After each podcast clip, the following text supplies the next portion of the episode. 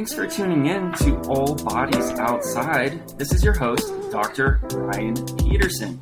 Today's guest is Dr. Sandy Heath, who is a professor of parks and recreation management at Northern Arizona University. She has extensive experience serving as an outdoor guide and instructed at the National Outdoor Leadership School. Dr. Heath's PhD dissertation researched queer experiences in outdoor recreation and was titled Queering the Outdoors to LGBTQIA plus identity and outdoor recreation. Dr. Heath, thank you so much for coming on to All Bodies Outside. Thank you. Thanks for having me. Yeah, how does it feel to be called doctor? Oh, it feels great. well, it feels it feels good that it's the project's done. yeah, that's yeah. I always I don't refer to myself as a as doctor too much, uh, and I don't think too many researchers do. There's a few here and there, but uh, it, it's always good to get that dissertation behind. It sounds like you've got a good start to your career going at NAU, which has got to be just a ton of fun living in Flagstaff. Oh yeah, I got super lucky. Um, everyone was super nice, and during the interview process, and uh, yeah, it's been it's been so fun being outdoors here. Just the short time I've been here. So we moved here in July. Okay. Yeah, you you got great access to you know the Flagstaff area, great access probably down at Sedona. Uh, so that's just got to be a ton of fun. It is. It's awesome. We actually just got a ton of snow this week. Um, oh wow! How much? I don't, I don't, know if y'all have um, around three feet, and we're supposed to get more today and tomorrow. So. Oh my gosh! Yeah. I wish we got three feet here. in Kansas, we just kind of get uh, icy, cruddy snow that's usually about an inch, and that's it, and just clogs up the roadways.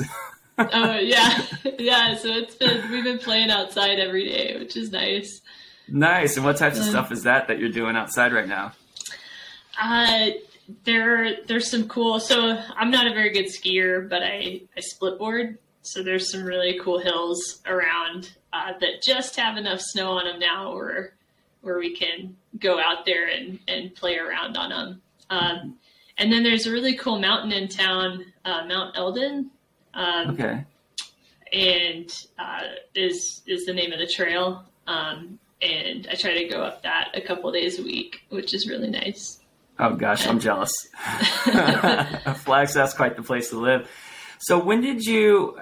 For me, I got into outdoor recreation running cross country in high school and college, and that kind of gave me the confidence to start backpacking and camping and hiking. And so, when did you get into outdoor recreation?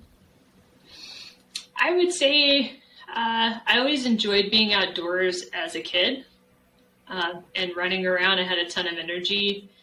Um, and, and I would also say that it was kind of a release from school. Um, I had a learning disability in school, so going outside and recess, uh, that was that was always the best. Um, and then, gosh, I I did a lot of like swimming in lakes and creeks and, and things like that, uh, but not like what we would think of as outdoor recreation, um, like maybe maybe organized outdoor recreation, like um, you know trail running or or those sorts of things. Until I got older, um, I ended up being a, a ski bum, and when I was 18 and moving out to Mammoth Lakes. California and working at the ski resort, which that was kind of my college experience, uh, living in employee housing and uh, working up at the mountain. But that's kind of where I learned about everything. Uh, that's where I learned to ski and, and saw snow and uh, and then in the, the summertime, you know, you're, you're chatting with people that you're working with. What, what are their summer plans? What's up next? And that was rafting for a lot of people. So, okay. Uh, that's when I figured out what rafting was and uh, you know figured that out. tried tried guide training um, and learned all about that, and then kind of you know it just uh, by word of mouth it kind of went from there. Uh, to, to other adventures. That's where I learned, uh, went bouldering for the first time. I was like, man, nice. this rock climbing thing's hard and it's scary. Oh man, but I love it. yeah. but um, I feel like Mammoth Lakes is. I mean, you're you're you've been so lucky. You live in Flagstaff right now. You lived in Mammoth Lakes. I'm like, gosh, Mammoth Lakes is like an epicenter for outdoor recreation. I mean, you have the, you know the big mountains for the wintertime, but then during the summer, you got so much access to different stuff. And immediately, that came to mind for me was Red's Meadow. Um, did you ever go down to Red's Meadow and kind of go out of there into the Sierra Nevada? Not a ton. You know, when I was living there, I didn't have a lot of everything was so new. So I was really dependent on the people around me to teach me how to be in the outdoors.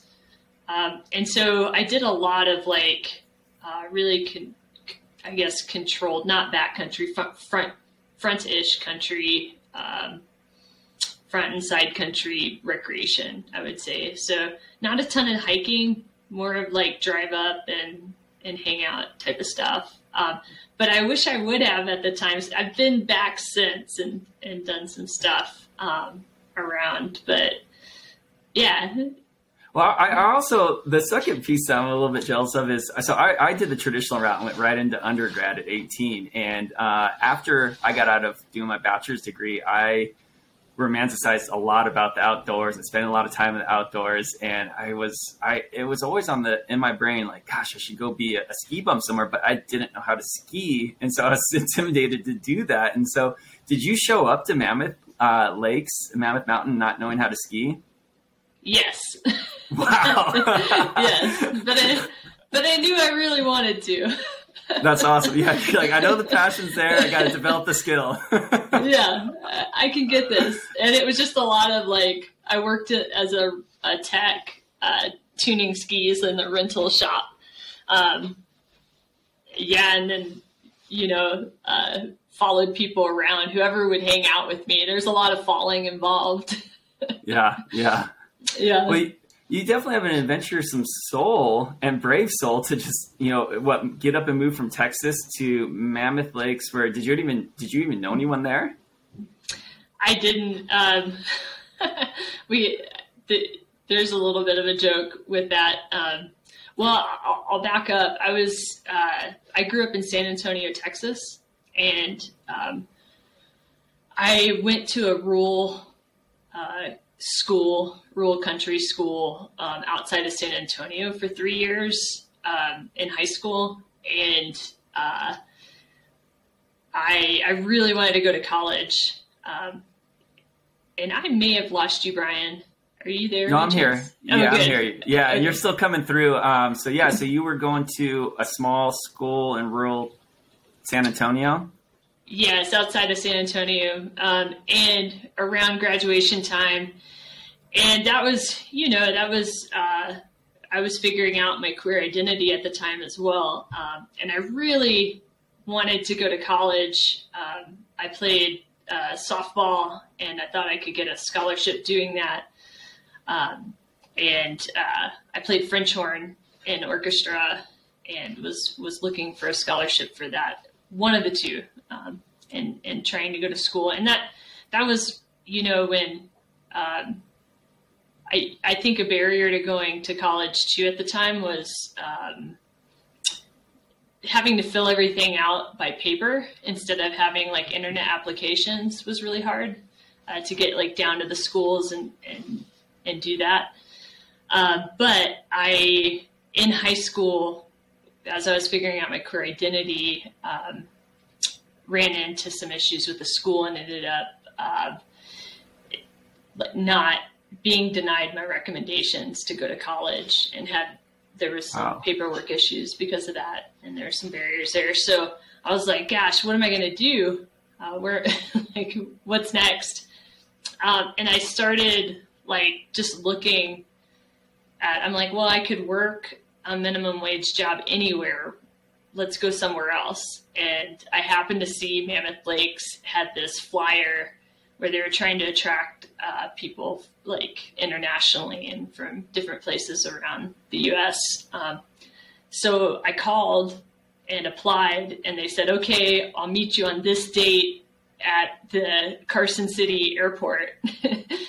and uh, or the Reno airport, um, and I was like, all right. So I just booked a one way ticket and I had a jar of peanut butter and a loaf of bread in my backpack. and like lived off of that till I got paid, uh, you know, in Mammoth and just hoped it worked out, you know.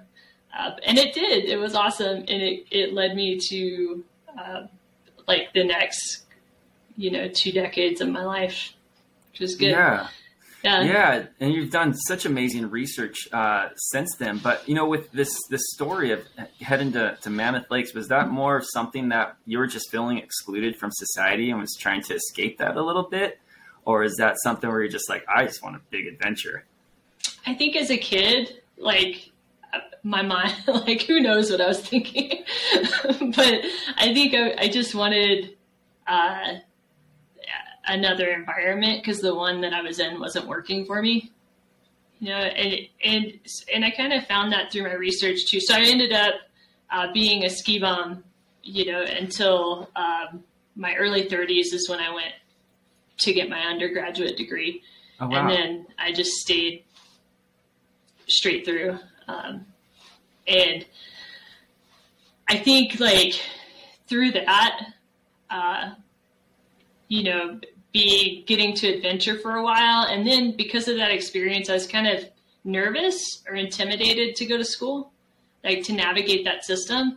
And, you know, in my research, I, I found that it's like I found great solace anecdotally from my own experience. I found great solace in the outdoors. And by having that opportunity, having an infrastructure set up for employees like Mammoth Lakes did for their employees was great for someone who's uh, a, a, young adult, you know, trying to navigate life. Like it's a great environment, and it, it it saved me in a lot of ways. But also, like over those years, that decade until I went to school, um, I also noticed some things that I didn't have words for, that I didn't understand uh, and and it was um, the prevalence of dominant culture. Like, oh gosh, there are things here that I, I just don't have words for, and um, I need to figure out my place with it, figure out what I'm um, contributing to, and um, yeah, so that that was all that led me to my dissertation topic I actually didn't want to uh, research that at all, but I felt like I needed to to get to the topic that I wanted to research. so uh, when when we were starting to read the literature, so that was a little bit of a tangent there, Brian. But no, that was that was wonderful, and I think like. Um, you know, one of the things I, I, read your dissertation before, the high majority of your dissertation, six chapters, I think is it eight chapters total? Yeah, something like that. Yeah. something like that. Yeah. Um, so one of the things that like I I feel like is, is pretty challenging is whether to you know we all have everyone has a multi-dimensional like identity to themselves and it's very multi-dimensional but like in a, in a hegemonic heteronormative culture some not everyone can come out and say hey this is you know what my identity is there may not be an affirming space may not be inclusive um, and so, how did you navigate some of those spaces? Because I feel like with your experiences, say like if I don't know how long some of the um, instructing and guiding you did, if it was days or weeks or say 45 days, but some of these uh, situations can really get you into an isolated area with a group of people you don't know and you really don't have an escape. And I was like, oh my gosh, that sounds super kind of intimidating and almost unsafe in a way. There is a ton of uh, really cool stories that came out um, when I was chatting with the, the participants in the study.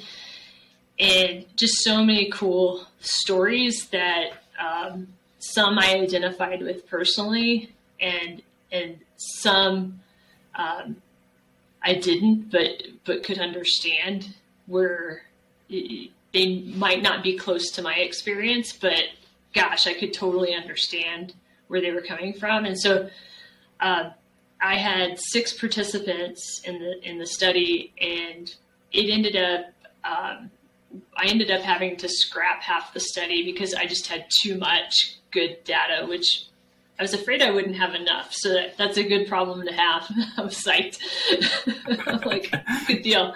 Uh, yeah. But so many really people and, and to note, uh, the participants in the study were all professionals who've worked past or present in the outdoor industry. And uh, they had so many good perspectives to share, so many rich perspectives, and were so willing to share. And I think uh, talking about queer identity or marginalized identities in general, the erasure of, the, of these identities in certain realms, certain spaces, um, I think folks are just really psyched to to share their experience and to get it out there because um, when it's not shared and when it is suppressed, when it is erased, is when we don't know, you know, about our, our, our the people we live around in society, right? Um, yeah, and I feel like you wouldn't be able to if you don't know those experiences. How could you provide as inclusive of a space? Probably, right? Like it's, and I feel like if you can't, you know, be yourself, your experience is going to be limited, and that's that's not good at all.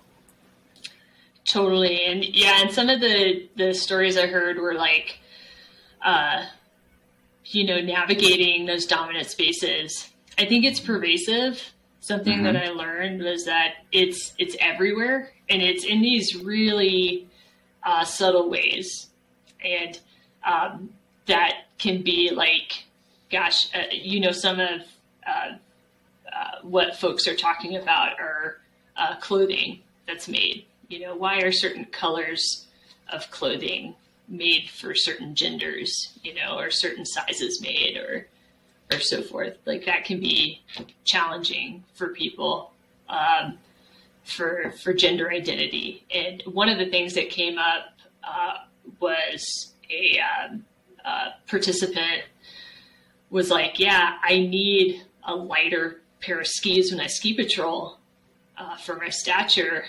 Yeah, but you know, I, I'm identify as um, transmasculine, so like I, I the only way to get skis that fit my body type have to be have flowers on them and not match my gender identity. And so that can be super challenging.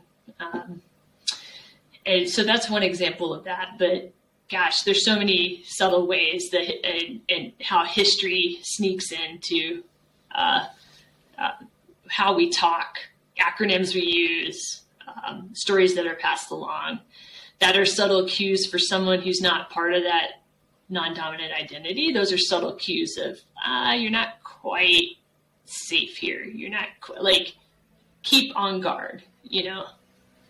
Yeah, yeah, and so. Um, let's use that to kind of talk about first off the springboard of your research and like why was it relevant um, and so i think like it's it's worthy to talk about some of these constructs that come from colonialism um, that led to this dominant culture that we're talking about right now cool uh, yeah. Oh yes. and and in the outdoors uh, specifically gosh there's so many there's so many little things that we can we can dive into. Um, what's a good example? Oh gosh, uh, as far as outdoor education goes, uh, Kurt Hahn, right, the founder of Outward Bound, and a lot of the curriculum that has dispersed widely in our profession and how we teach outdoors um, was like profoundly heterosexist. He was very anti-queer, anti-gay. Um, and so when we're quoting Kurt Hahn or we're uh, passing down some of his teachings, um, that can get sticky. You know, we don't. We're we're taking it third, fourth, fifth, sixth hand. You know, like the game of telephone, without understanding where some of the sentiment came from, and that's how that can sneak into our everyday interactions. Uh, I, one of the participants in, in the study um, identifies as two spirit and um, did teach, um, you know, for, for programs like that and, or instruct for, for these types of programs and um, did talk about having uh, trouble with, and it, I don't know if you read that in the paper, the quotes, but had trouble um, resonating and passing on some of this when teaching and instructing the outdoors for Indigenous students. So, like, uh, certain things that we might do, like circling up. Um, the participant in the study was like, "Yeah, that's not really needed when I'm with um, uh, students from my community, Indigenous students from my community. We go on the outdoors. We don't have to do the, these certain things that uh, are are thought to be good for the outdoors, are thought to be, um, you know, good leadership techniques to to lead a group outdoors or or so forth. Good communi- communication techniques. Um, those aren't necessarily what this participant said. Those aren't necessarily um, helpful with with certain populations or challenging our idea of who we see as a leader. Right, like can someone who expresses their gender identity in a very flamboyant way, can they be perceived as a competent mountaineering guide? Will people follow them? Right? Yeah. That's how some of this kind of comes up. Like, oh, they're very competent, they're very skilled in the outdoors, but because they express their identity in a certain way, then they're not recognized as having those competencies. And on the flip side, um, you know, are are then passed up for opportunities, right? They don't fit the idea of a leader. And so in order to advance in their career, they have to act a certain way, suppress that queer identity and act in a way, a heteronormative way of what we think of as the expedition leader um, in those scenarios. So that was another big like theme that came up. Yeah, I think I remember that with uh, one of the participants that you identified are named as to cover up their identity, Arthur, with kayaking, and Arthur was it Arthur that Oh, talked yes. about, um, you know, uh, and I don't remember Arthur's pronouns, but uh, Arthur was he, Arthur was uh, very into mastering kayaking because of exactly what you just described.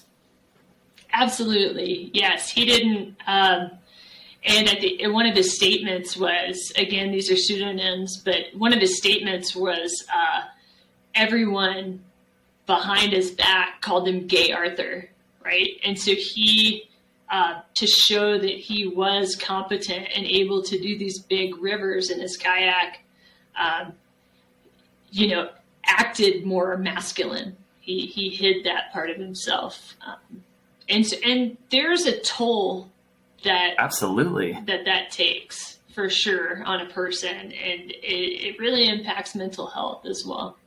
Yeah, and, and there's a, you know, like right now we're just talking situational, but there's that cumulative impact. I mean, this just adds up and adds up and adds up, and it's it's got to have can have some big psychological impacts for sure. I mean, I, I wouldn't see why not.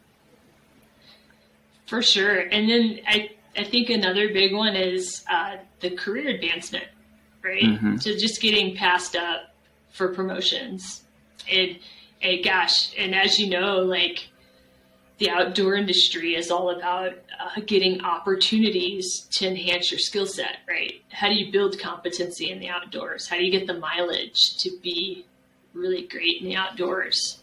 Um, and being missing out on those trips, on those uh, opportunities for certain uh, workloads, you know, to go on certain courses or whatnot. Uh, it can Yeah. have an exponential effect on your career. Yeah. Absolutely, and I can see that it can have an exponential effect in your career. It could also lead people down career paths that maybe they don't even want to do. So that you know, like tokenism. Uh, okay, we're going to hire this person so that they can be on our diversity, equity, inclusion program, but we're not going to honor all the skills that they bring as a person. I could see that happening too. Totally. And you must be talking about JC, the uh, game warden in the Yeah. study, who was like, I don't want to apply for any D, DEI positions. I just want, because I check all the boxes, like I want to be a, a, game warden captain. That's what I want to do. I want to. Right. I don't want a DEI position, but that's the only way I can promote. You know, um, you're absolutely right. And yeah. Oh, go for oh, it. Go ahead. okay, oh, okay. I was just gonna say I'm talking off the top of my head, but uh, it also leads, I think, to location. Too, you're right. kind of talking about rural environments um, and where you live, and the outdoor working in the outdoors is one of those things where your community is for a time. You know, if you're doing an outdoor course, it's the people around you, it's your colleagues are your community for a moment. Uh, if you've moved to a place to work in a small community, um, you're there with work. Um, and so there can be so much intertwined in that that you don't want to rock the boat um, and ask for what you need uh, because you're so entrenched in the culture that's there. Um, it's hard to speak up. Yeah. I could see that. Like there'd be a certain type of gatekeeping almost. Yeah, and I think uh, one of our participants um, you know, spoke about living on a small island and uh, was, yeah, just had trouble during the election, the 2016 election, um, and, uh, you know, ended up having to leave the field. Um, the the students found out that they were transitioning, like doing gender affirming, uh, the gender affirming process, of transitioning and was in in the middle of that and ended up getting pulled from the field because of that. And uh, and just spoke about what that was like um, and just had some really great insights on how some of this is kind of handled in the field now you're talking um, all the resources spent to do a medical evac on someone this is a social science situation like it's not this is a social barrier that's happening. This is discrimination happening.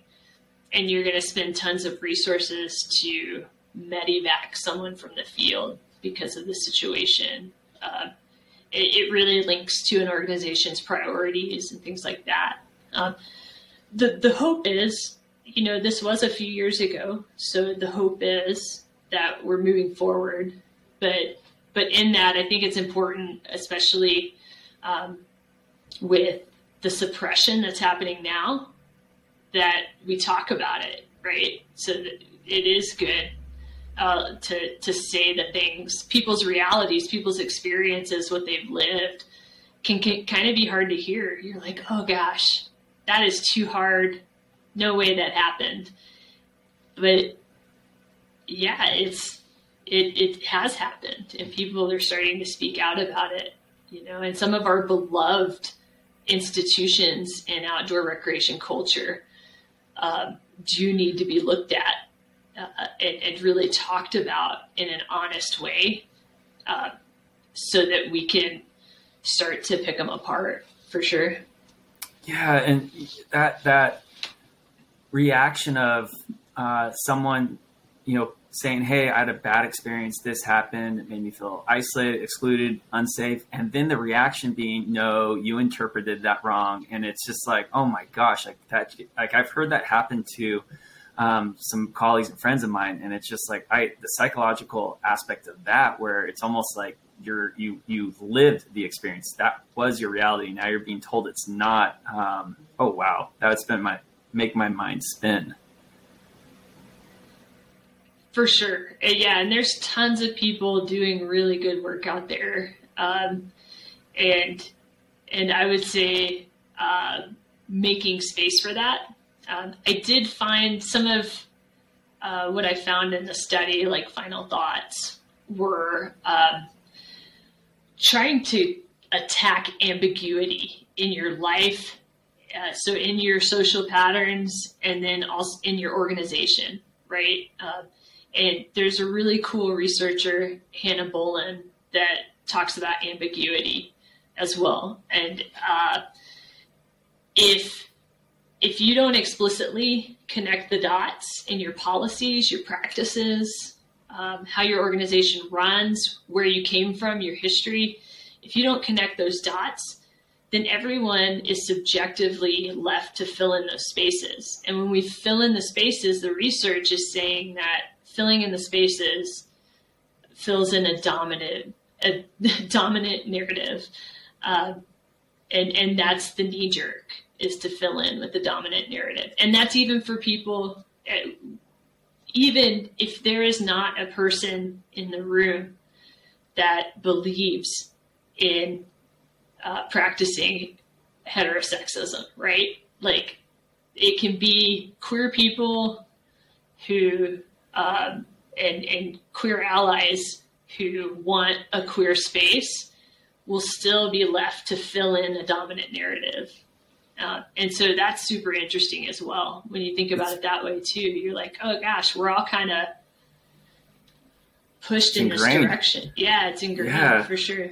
Yeah, it's ingrained. Um, but I, I, I, love the terminology queering. And uh, I love how inclusive it is. And with the title of your dissertation, Queering the Outdoors, um, one of the things I, I, enjoyed about your dissertation, it's typical in dissertations, just giving the definitions at the start so that you can make sure that we all agree on the definitions as we go forward with the rest of the research. And um, queering the outdoors, I love how inclusive it is. Uh, it is an inclusive term, uh, and it, it, it is inclusive of fluidity um, and change and whatnot. And so, how long did it take you to settle on uh, your title of your dissertation?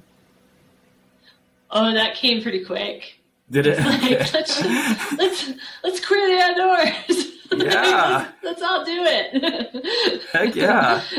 Uh, in your dissertation and with your research, one of the things that you, your one of the approaches that you used, and it, it's so relevant, and uh, I learned a lot from your dissertation. And the topic that I want to bring up is intersectionality. Um, and uh, first off, do you want to explain what that is and why it was important for your research and why it's just important in general? Oh, yeah. Uh, for my research, it was important to see, um, you know, uh,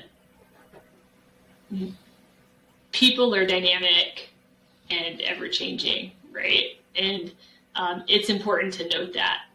And so, like intersectionality, a lot of times we it it's talked about as a literal intersection. It's like, oh, when outdoors meets queer identity, that's an intersection, right? Uh, but really, like um, Dr. Crenshaw um, and Dr. Collins, uh, you know, when they were thinking about intersectionality, um, it, it, it came from Dr. Crenshaw, who looked at um, a GM General Motors legal case that happened. And looking back at that legal case, it was uh, black women were wanting to work for General Motors. And they were told they couldn't work there, they were discriminated against. And they said, We have, General Motors said publicly, we have uh, we have jobs for white women, clerical jobs, and we have jobs for black men, labor jobs, but we don't have jobs for black women. And they, uh, General Motors won the lawsuit because uh, the the women in this case were rendered invisible because of their intersecting identities, right?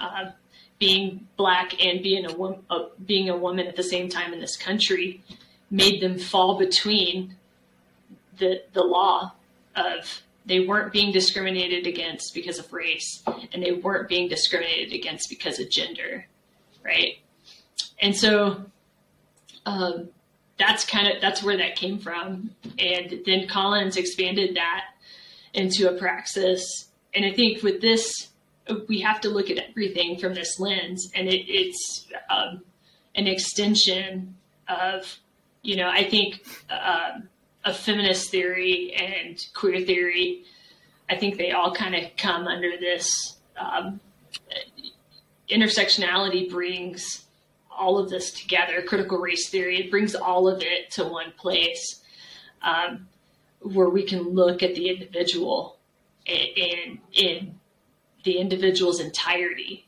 Right, we're not putting people into lanes and saying you must all people exist in this one way. Um, and gosh, like, not to go too off topic, but if you check out like queer ecology and queer mycology, and and you start uh, uh, there, there's this really cool um, book, and it's almost a children's book, but it's called Queer Ducks, and um, it it just talks about not quite a children's book. I may have over overspoke there, but uh, um, it talks about research and how um, you know how we name things. So taxon taxonomy, you know how we name mm. things is rooted in Christian uh, Eurocentric um, viewpoint, so Eurocentric Christian lens, and so that means um, science, the way that we categorize things in science is, um, and we talk about history. We have to know that history. There, there is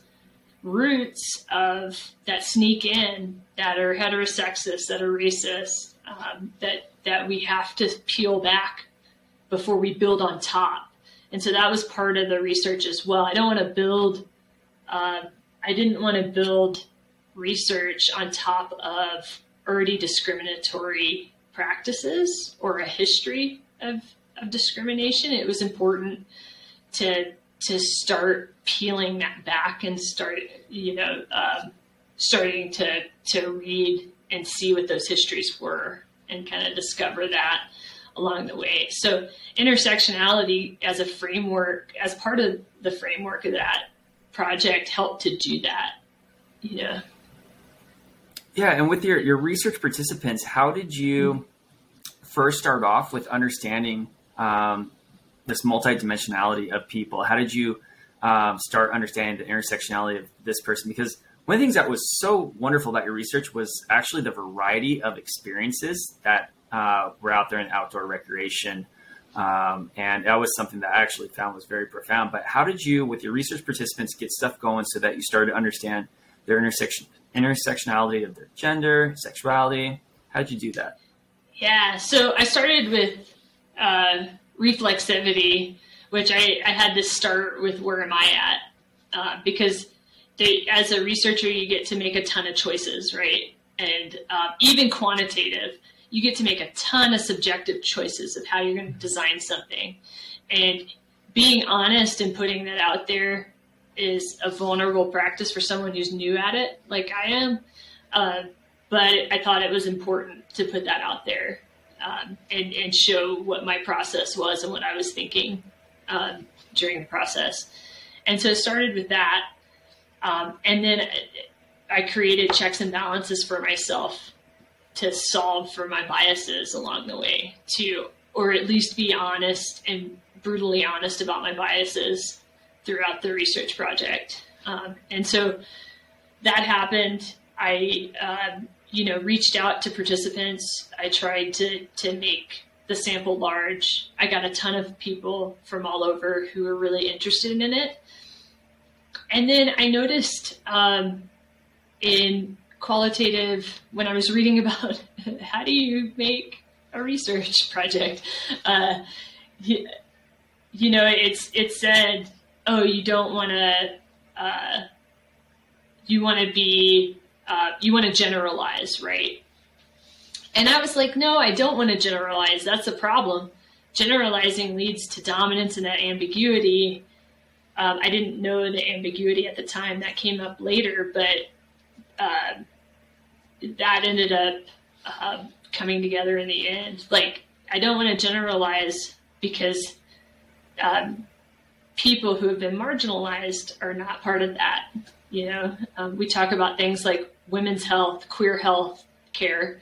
Uh, it's not based uh, historically. Healthcare is not based on a queer body, right? So it's right. it's tough to get good health care. These sorts of things. So with all of that in mind, uh, that that was part of structuring the design for the project. We ended up. So I, I said I want the greatest diversity and experiences, and we'll take those participants and see if they want to be a part of the study. And they did. We had um, six participants uh, who were amazing, from and who have wonderful life stories. There is an age uh, range, so we had um, participants who a participant who was at the um, the the top of their career who had been uh, in their profession for uh, 50 years, I believe, 40, 40 plus maybe. Uh, we had a, a, participant who was newer in their career, you know, had been around five years in their career. So there was some of that. Um, people who we had more of the management side, so um, and like fish and game side, so the the game warden to outdoor instructor uh, to uh, indigenous uh, trapping line to um, guides, professional guides to community community leader. Uh, the kayaker was a, also a community uh, leader um, and professional photographer. So it, it, was really nice that folks were willing to share um, and and be available because it was a, quite a time commitment. After that initial reach out um, and people spoke about their identity in a demographic survey in their own words, so they were free to express their with with a few prompts. Um, were free to express that, and then we had a, an interview, and the interviews didn't have a time to them, so um, they were totally open ended, and whenever the participant felt like they were done, then we were done. Um, it also had a photo voice component. So the second interview was a photo voice project where they went out, took pictures um, that represented their life as an outdoor professional. Cool. And then we had a second interview talking about those pictures. And that was really cool too. Yeah. Yeah, that's really time consumptive stuff. Um, and like, kudos to all those participants. Kudos to you for doing that research. Um, you know, one of the things that you brought up there was that you allowed uh, space in that kind of just initial survey for people to self-identify and whatnot. I am, I, I can't, I, I, hate this. I, I just don't enjoy. I not like the surveys that say, "Hey, identify yourself male, female, or other." I'm like, who wants to put down as other? Like that's that's horrible. Yeah. And so I'm glad that you did that. And I mean, I'm sure like that was something that, you know, it was on the front of your mind right from the start. Absolutely. Yeah. We wanted to know exactly how people, um, and, and just, uh, let folks chat about it too. That's an opportunity, um, to, to give ideas about identity uh, as well. So it's nice. Yeah. So as you, you went through, you did your research, um, you you know did all the different thematic coding, and you know dug into those interviews. Um, what are the implications that came out of your research? Um, that I know one of the things that you mentioned was you know it's you identified that we're outdoor recreation is kind of seeing the problem here, but we still got a lot of steps to go. But what were what were the implications of your research? So two, um, and we've already kind of talked about them. Two takeaways were uh, for organizations are to create structural pathways for queer people. And, you know, that means, um, you know, anything from identifying and eliminating those ambiguities in your processes. So, uh, an example of that would be harassment policies, right? Um, what, when considering your organization's harassment policy, um, be very clear about the realities of the process from start to finish. Like, sure, you might have a harassment policy, but uh, does the harassment policy does the harassment policy include clients or students? um, or community members. You're inviting uh, professionals to come live in a community to work. Um, what is that community like? You know, uh, is it will it be welcoming? Um, and uh, the other thing is, you know, in those policies, writing out like if you're living in a, a small community and your entire community is also your colleagues and it's also your boss, um, then reporting harassment can be tough. So you have to make pathways. It can be socially detrimental, right, to report harassment. You might not like something that's happening all the time to you, uh, but you you don't report it because it's not worth the cost of reporting, right? So you have to really challenge your yourself um, to to look and be honest about the realities of your harassment policy. And that's one example. Like it, it, it can be many things at your organization. Your promotion uh, pathway, your path to promotion. What does that look like? What's the reality of it? Is it subjective? Or do you look like a leader and that's how you get promoted? Um, it, what is that? You know, so so you're being uh, super clear and you're creating systems, inclusive systems, um, and think about it just like you would create a risk management system, right? Uh, I, you know, in risk management, you're going over, you're reviewing the incident, uh, you're you're learning from it. You know, in the outdoors, it's very prescribed. Uh, taking something like inclusion and equity and um, listening to stories and voices um, is important and also um, at the organizational level when instances do happen and they will continue to happen um, to stop pause and treat it like a risk management incident and, and learn from it.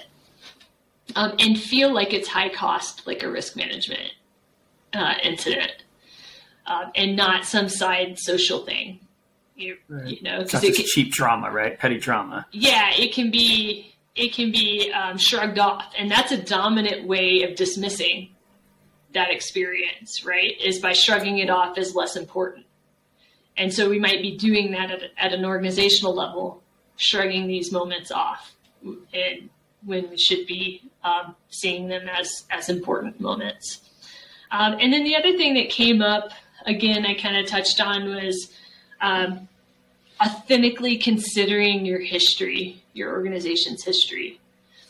And uh, and that can be tough because uh, we're still like th- there's a lot of really good authors that are writing about it, uh, but gosh, just land acquisition in North America and um, outdoor agencies in the U.S.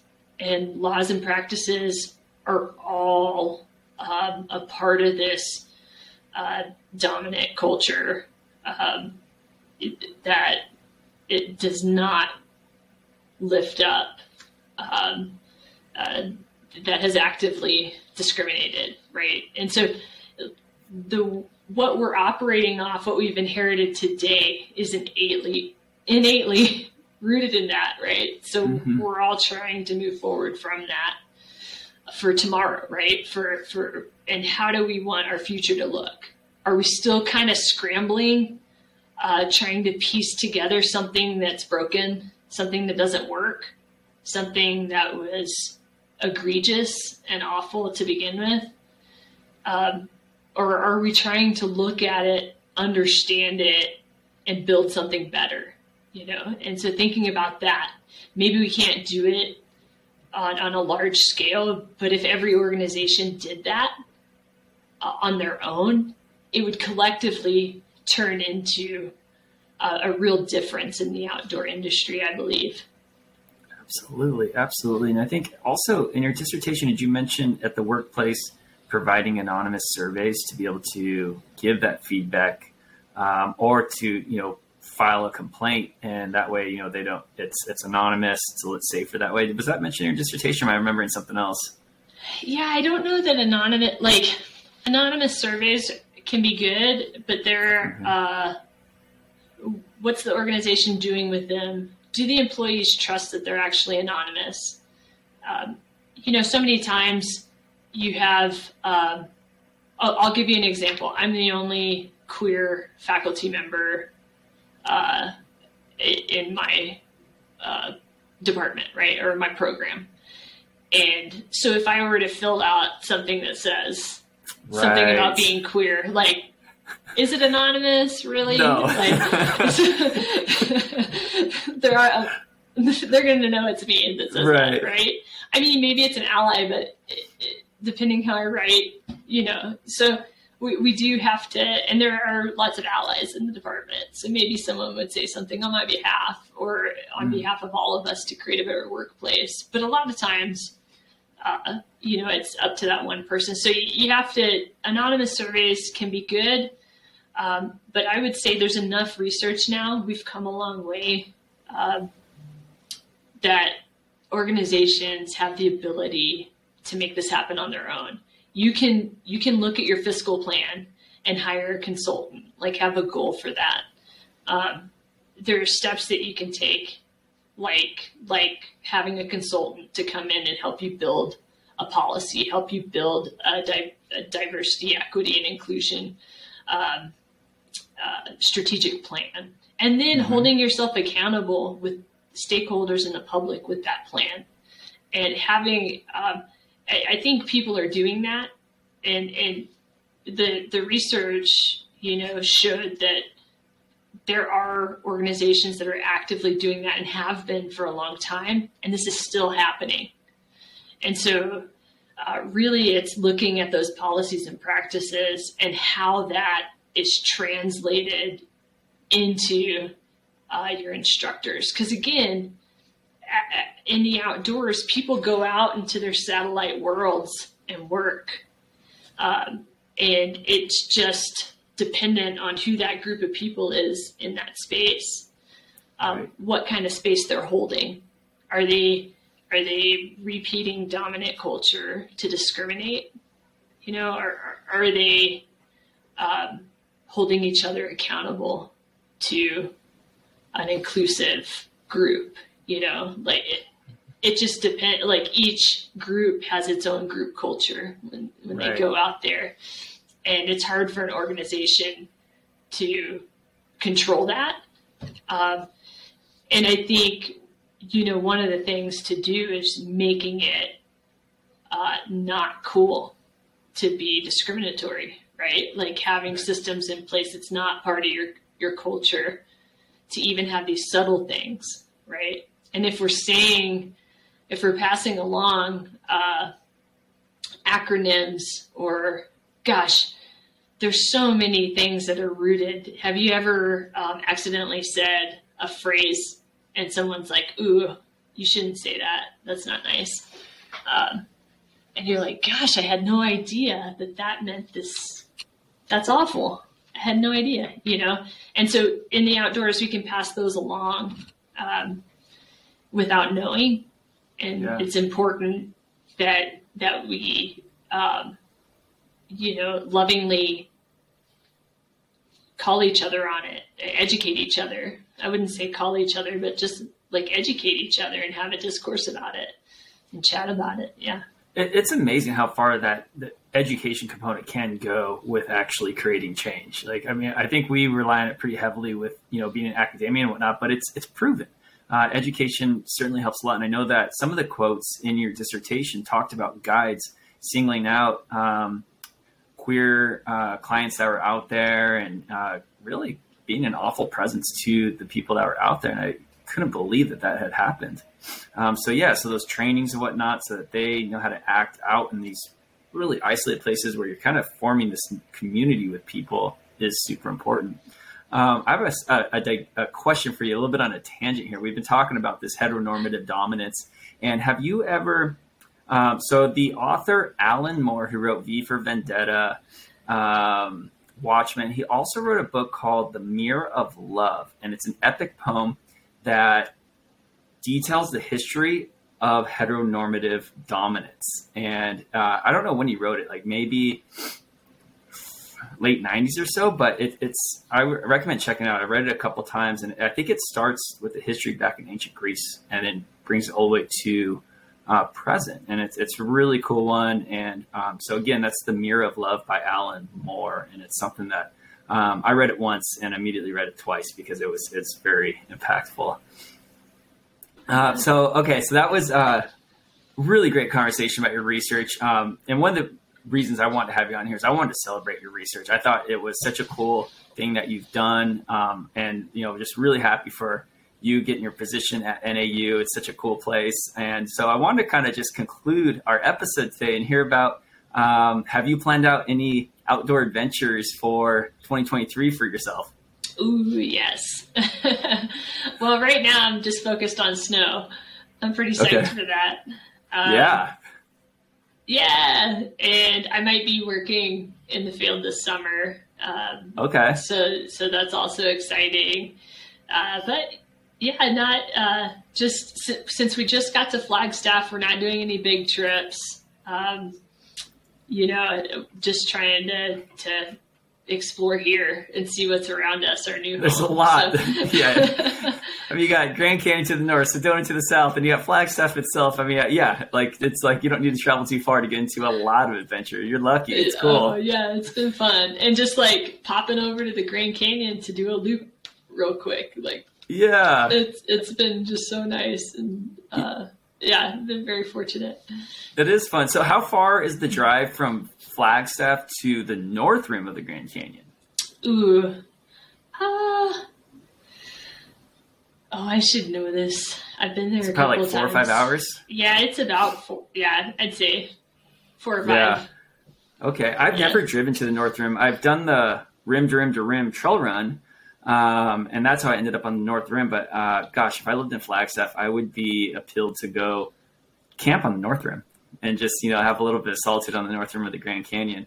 Um, well, the reason I asked you about what adventures you have coming up is because every year in January, um, I end up planning out my uh, summer adventures for the most part and getting that kind of dialed and into the family calendar and whatnot. And so January is always kind of the New Year is always kind of a fun time for me to be looking ahead and uh, getting excited for the summertime, despite that it's still January. Nice, yeah, that's awesome. Um, and yeah, I, I uh, uh, volunteer with our adaptive snow skiing um, group here uh, once a week, and uh, so really that's been on my mind for spring break and whatnot. Um, I'm just psyched to have more time to to ski with them. Yeah. Oh my gosh, that's gonna be so fun. Gosh. Well, Dr. Heath, uh, it has been amazing having you on here. I want to say thank you uh, sincerely for coming on here. I know I, I, sent you a cold email said, "Hey, do you want to come on All Bodies Outside?" You're probably, "What the heck is that?" I don't know, and um, I'm really, really appreciative that you obliged and you're like, "Yeah, I'm into it." And uh, we had a great conversation today. I think this is something that's really wonderful. Um, I'm just really happy to celebrate the great research that you've done, and I'm really excited for what the future holds for you. I think um, you're going to do a lot of good for our field, and hopefully you and I get to finally meet in person at a conference sometime. Oh, I'd love that. so good. Thank you so much. I sure appreciate uh, being on and getting to talk about it. Yeah, you're welcome. Okay, well, I'm going to throw on that outro music and we'll call it an episode. Nice.